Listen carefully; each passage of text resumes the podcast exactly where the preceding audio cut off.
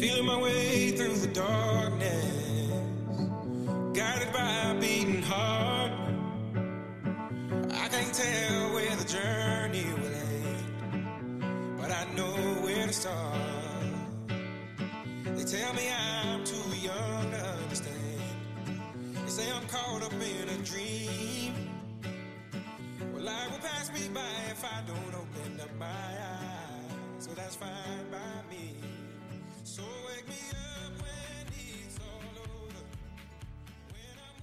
Welcome, everyone. This is Sasha Moving Mountains. Today, I welcome an advocate and educator with over 20 years of experience in social services and over half a decade in child welfare services. He's not only a social worker, but also an educator who's committed to advocating for educators and students in Palm Beach County. He's seen firsthand the need in Florida for reforms related to funding for causes such as education, elder and child abuse, adoption, women's rights, and more. Today, we learn how these priorities in Palm Beach County can benefit from his professional expertise and life insight. Please help me welcome Seth Densen. Welcome to Moving Mountains, Seth. Thank you, Sasha. Pleasure to be here. You're an advocate, you're an educator, and now a political candidate. Your roots trace back to New York. How did your time in New York take you to Utah for your academic career and bring you to present day Florida? Great question, and thank you for, for that question. I appreciate it. So, yes, I did grow up in New York, uh, specifically Long Island, and um, I attended uh, Adelphi University for graduate school. Um, and prior to that, I had actually um, uh, went to the University of Utah to finish my bachelor's degree, uh, which is in family studies and human development, and my master's in social work. And while I was in Utah, um, I had done a lot of work with Holocaust education and had found that Utah at the time was one of several states in the nation that did not require the teaching of the Holocaust to be taught in public schools in age appropriate ways. Uh, so, having said that, I conducted a study of approximately 1,700 school teachers from across the state in each district and eventually uh, had found a uh, local representative to champion my cause, and um, we started a campaign uh, in attempts to get education or Holocaust education taught in Utah public schools, uh, which was successful. Uh, and that, in, in a sense, yeah, thank you. And that, in a sense, really started kind of my, um, if you will, my uh, beginnings of, of politics or really wanting to make changes on macro levels. Um, after Utah, uh, my whole family had actually uh, moved from New York to Florida, and I was the last one to kind of make the trek south, and I did that, and I've been here ever since. So hearsay, it's known that you knew as the of young as eight that you wanted to become a social worker. Was there a person, an event that you witnessed or experienced that inspired you to pursue this lifestyle? There was. There were several different aspects um, of my of my uh, young life there uh, in New York where I realized I did want to become a social worker. When I was around eight years of age, I had uh, retinal detachment actually in both eyes, and um, you know, being in the hospital for for a while, um, having to rely on others um, for just basic necessities really taught me a lot about perseverance and determination, um, and you know accepting help from others uh, in your times of, of greatest need. I had a um, friend when I was about eight or nine that passed away of a rare form of strep throat, and you know that was really one of the first losses uh, of my life that I had dealt with, and I did not really know how to cope with that. I had started seeing a social worker uh, named Michelle actually on Long Island, and she really opened my eyes to a lot of different uh, you know ways to cope with grief, with loss, things of that nature. And it was it was really her that um, served as a mentor to me that really inspired me to want to help others um, throughout my life. Social work is a broad term, and for audience members who aren't familiar with social work, what aspect of the human condition does social workers focus on? Great question, and it is a broad term, absolutely. Social work really ideally looks at the holistic individual. So it takes into account, or ideally should take into account, an individual's environment, their makeup, their upbringing, their culture, their um, religious identity, um, their sexual orientation or how they identify, their gender, um, you know, or non-gender conforming, et cetera, so on and so forth. And it looks at the whole individual um, and, and, everything that makes up that that person. Um, and you know, with social work, we can deal with uh, individuals, we can deal with groups, we can deal with families, and then of course we delve into things that are more on a broader scale, such as community social work, working within the community to effectuate change, sometimes on a local level or on a macro level, large scale level, um, to try to to essentially, you know, better uh, humankind, if you will. You also have experience uh, focusing on child welfare. What aspects of child welfare did you get to witness, work, and provide solutions to? So for several years, I worked for the state of Florida, uh, Florida Department of Children and Families, uh, where I investigated child abuse, abandonment, and neglect. I also worked as a supervisor and a senior investigator. During my time with the state of Florida uh, government or state government, I was able to, um, you know, see firsthand the issues that many of our vulnerable populations face, whether it's children or the elderly. And that could be things such as witnessing or experiencing domestic violence, substance abuse, physical abuse, sexual abuse, child trafficking, things of that nature. Um, but more importantly, I also was able to see some of the pitfalls, if you will, within the system as a whole, such as a lack of funding for frontline first responder child welfare professionals. In the state of Florida presently, the average starting salary for a child welfare professional is $39,000 which is significantly less than the starting salary of a school teacher, which is forty-five thousand dollars. Um, you know, and that that you know is a is a big deal um, for those that are working on the front lines, trying to um, you know really save children and make sure that they're not being abused or abandoned or neglected, uh, so on and so forth.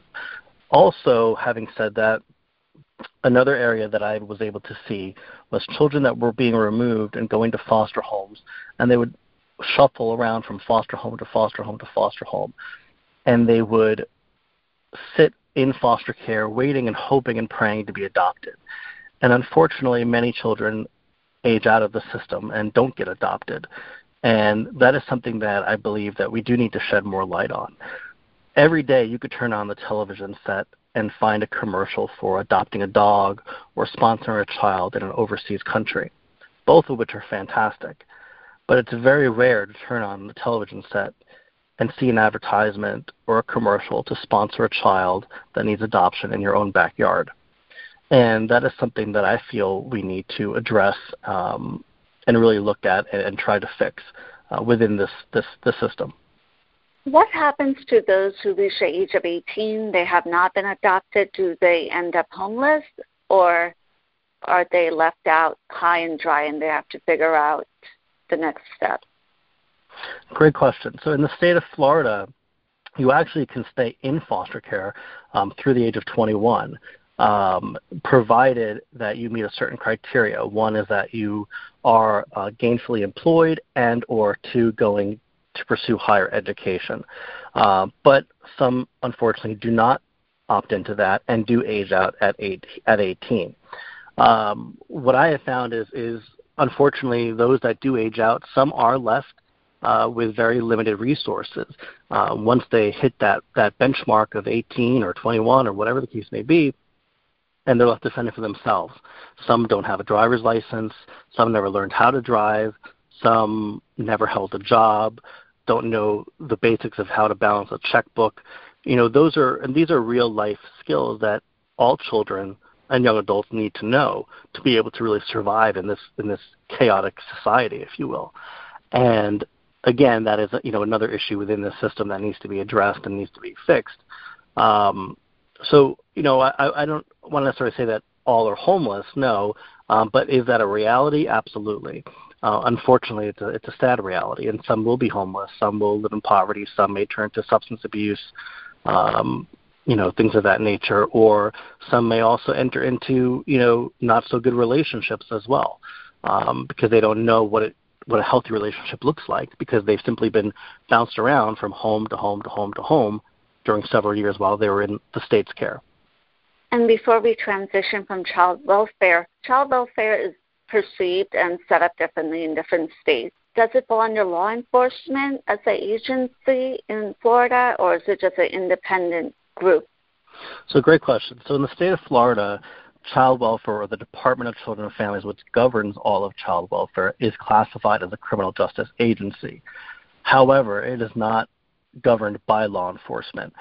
In various counties in the state of Florida, uh, the 60 plus counties, about 11 to 13 of them, their child welfare agencies or entities or divisions are run by local law enforcement under the guidelines of the Department of Children and Families state government.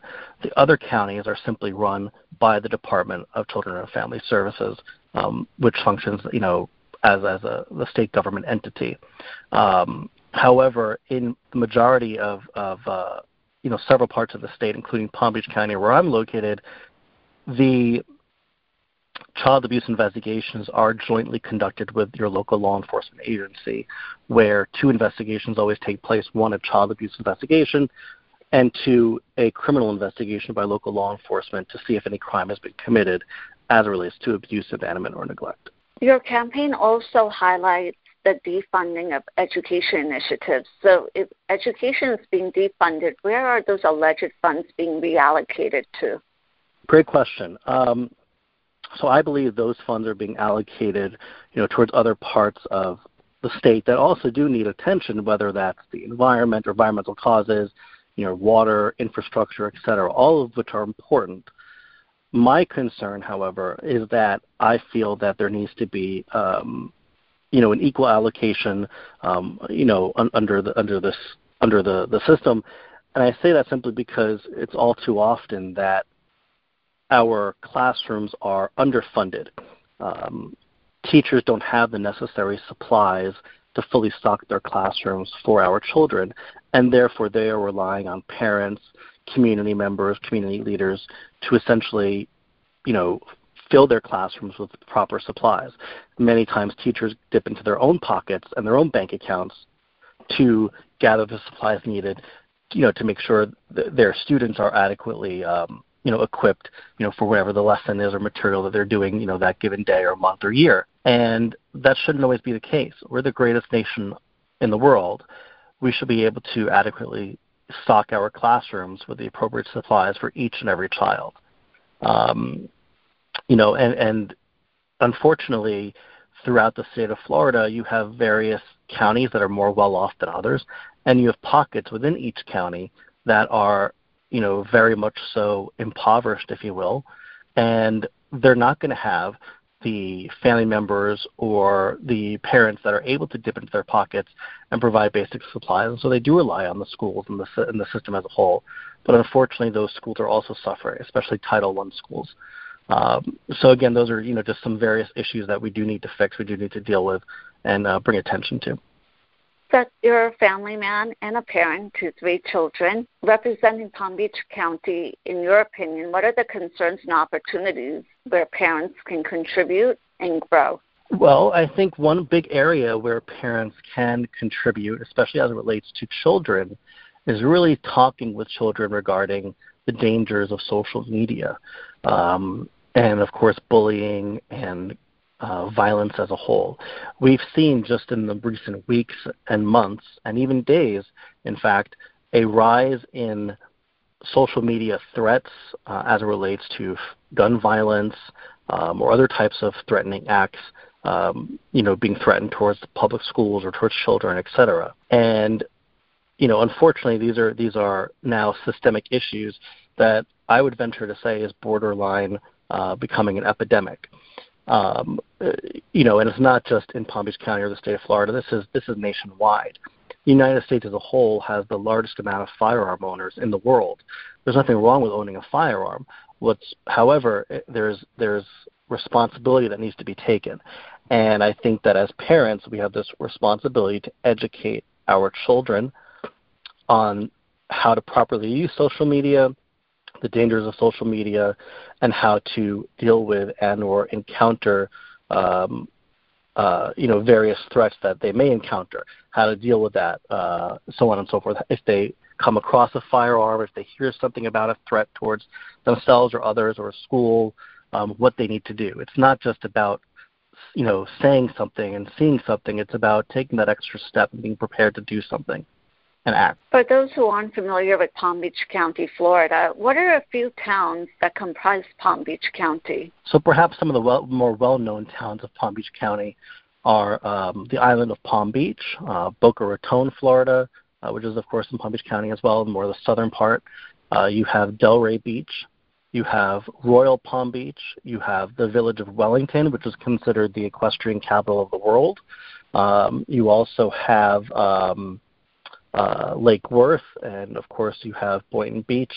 Uh, so those are and Palm Beach Gardens. So those are your your main um, main touristy areas and more well-known areas of Palm Beach County. In your campaign, you also touch upon homelessness and there's at least 18% of it in the county, and the side effects of COVID are still unfolding.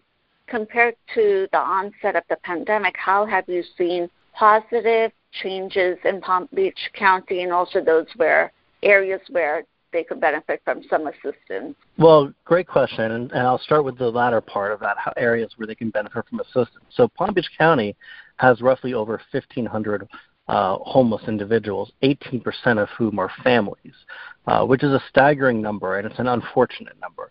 These are families with young children, uh, middle school school children, and high school children, and some are sleeping in cars, some are sleeping in tents, and also, of course, with the pandemic, some don't have access to be able to get the vaccine, the COVID 19 vaccine, should they choose, simply because they don't have access to reliable transportation. Um, many times also even the the the mobile uh, vaccine uh, clinics are not able to reach the necessary parts of the county that really they need to uh, because they're so uh, uh, you know geographically you know spread out um, in terms of the, the homeless population. But I do think that the pandemic you know, has ra- has really raised a lot of um, uh, you know concerns and also has opened up many people's eyes, you know, you know for the positive.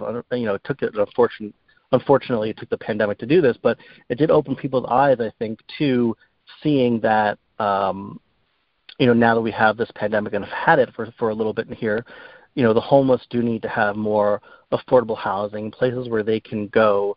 Um, so, you know, they are not not you know spreading you know the virus, uh, so on and so forth. But more importantly, they also need to be able to be treated um, just as we would any other individual that was not homeless.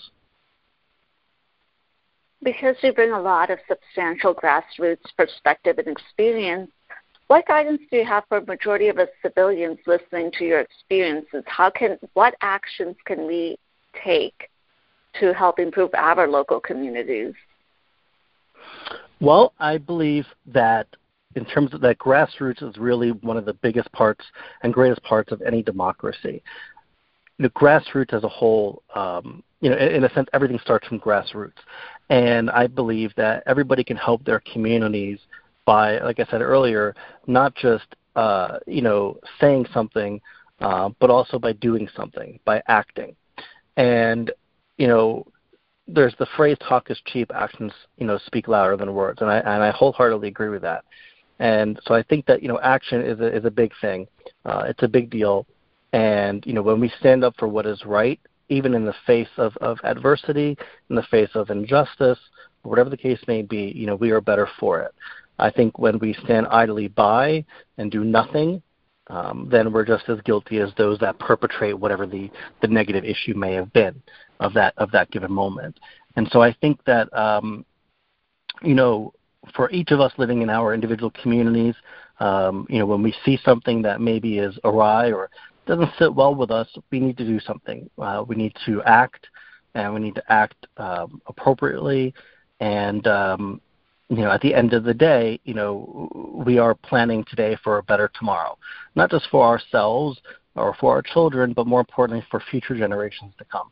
In your opinion, you bring the wisdom of being able to work across the aisle when you will be serving. Was there a tipping point when you decided you wanted to get into the political campaign and share your voice and your vision for Palm Beach County? Well, I think the tipping point for me, um, honestly, Sasha, was was more or less seeing all the various different different issues that were taking place in the state of Florida and across the country uh, especially as it relates to the recent presidential election.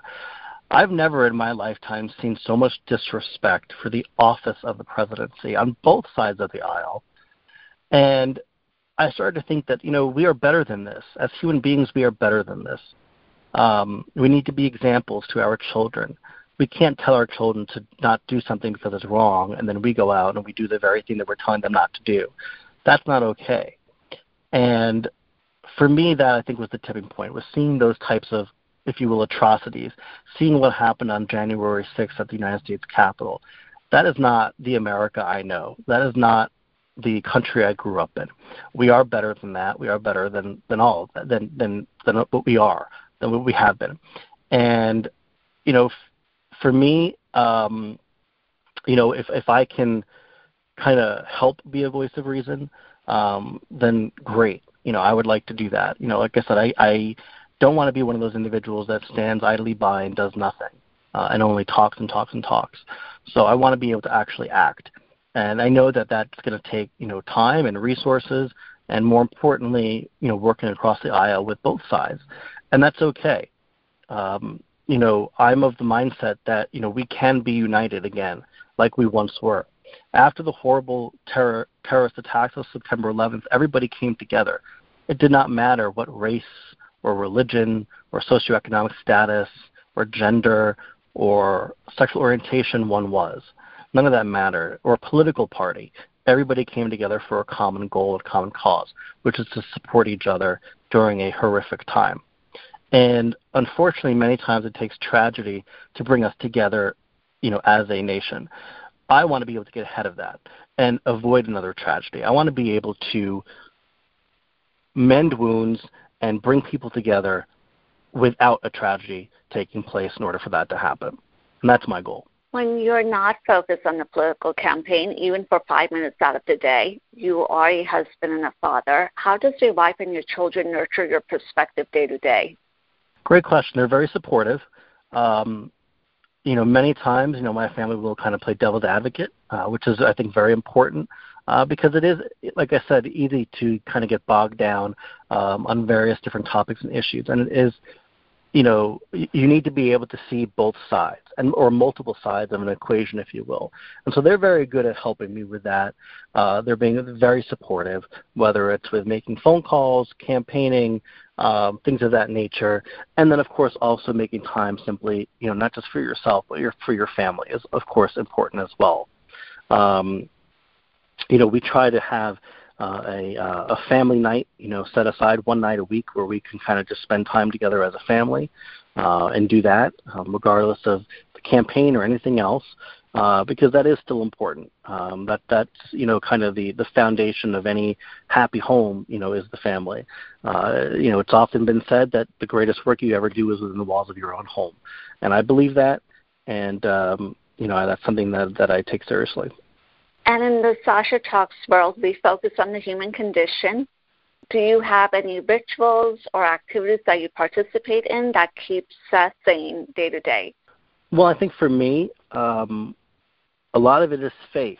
Um, faith and prayer um, go a long way, and you know I think um, you know you never you never stand as tall um, as you do when you're when you're on your knees engaged engaged in humble prayer, and um, you know I think when you can lean on your faith and when you can uh, have the support of friends and family, um, you know that is something that is is extremely powerful and goes a long way, and uh, is something that I think resonates with a lot of people as well.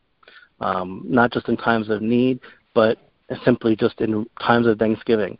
You know, uh, I, I think that um, you know overall it is those types of, of things: faith, prayer, uh, family support that really have helped me um, many times, both you know when I when I struggle with things, uh, just like we all do as, as humans, um, and just in my everyday life as a whole. And uh, those are things that I'm that I'm definitely grateful for. And as we start to wrap things up, you're welcome to let people know of your campaign and how people can support you. Absolutely, and thank you for that. So, our campaign can be found on www.votedensen.com uh, or on Facebook by following um, Densen for District 86. We are always looking for donations. Every little bit uh, helps, whether it's a dollar or ten dollars or a hundred dollars. Every little bit helps uh, during this grassroots campaign. Um, all funds are, are you know, uh, put to good use, whether it's for um, fundraisers or whether it is for uh, you know signage um, or things of that nature.